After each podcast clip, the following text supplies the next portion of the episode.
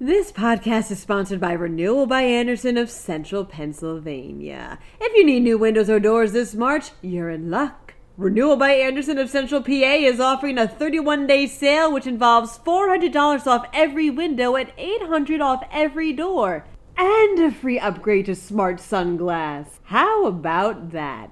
Call 717-727-7558 or drop by rbacentralpa.com slash deals for more information. Pittsburgh bans alcohol consumption at bars and restaurants in an effort to curb the spread of COVID 19.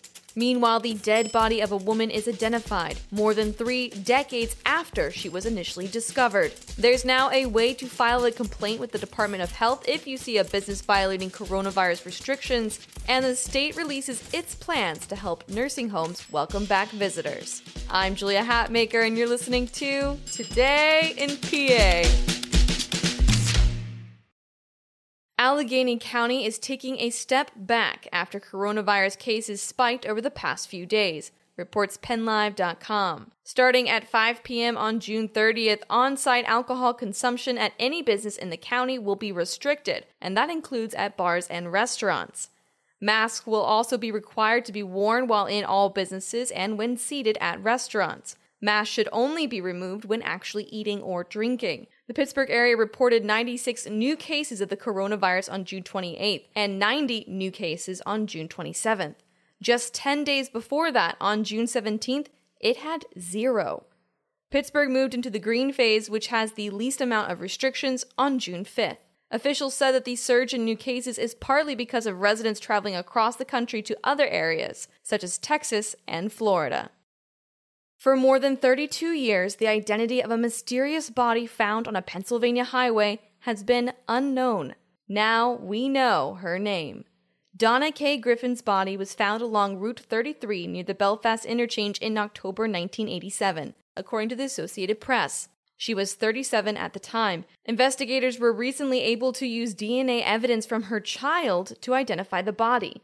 Griffin had never been reported missing. She was originally from Georgia but had lived in the Philadelphia area in the 1970s, where she went by a variety of last names, including Shelton and Linton.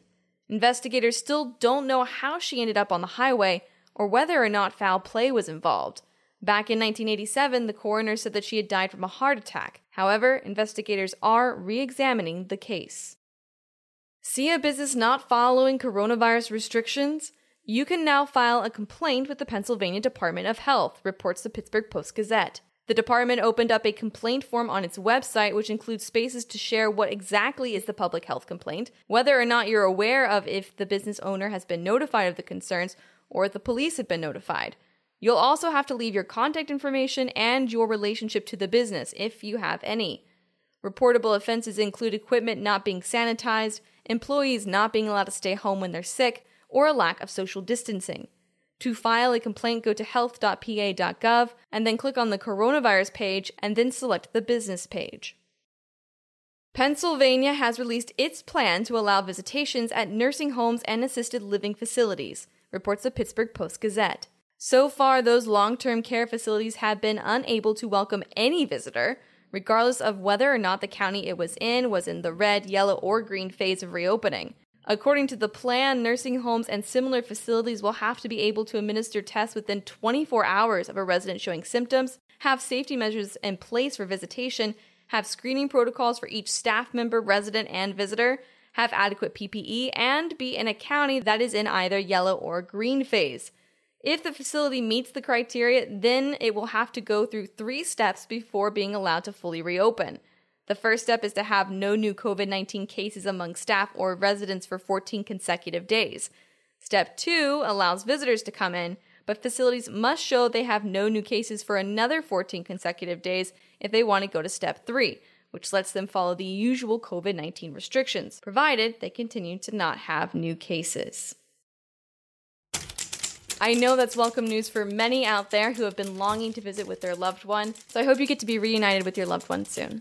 I'm Julia Hatmaker, and I'll be back tomorrow morning with another episode of Today in PA. In the meantime, be sure to check out PennLive.com for the latest news about Pennsylvania. Stay safe out there and have a marvelous Monday. This podcast is sponsored by Renewal by Andersen of Central Pennsylvania. If you need new windows or doors this March, you're in luck. Renewal by Andersen of Central PA is offering a 31 day sale which involves $400 off every window and $800 off every door, and a free upgrade to SmartSun glass. How about that? Call 717-727-7558 or drop by rbacentralpa.com slash deals for more information.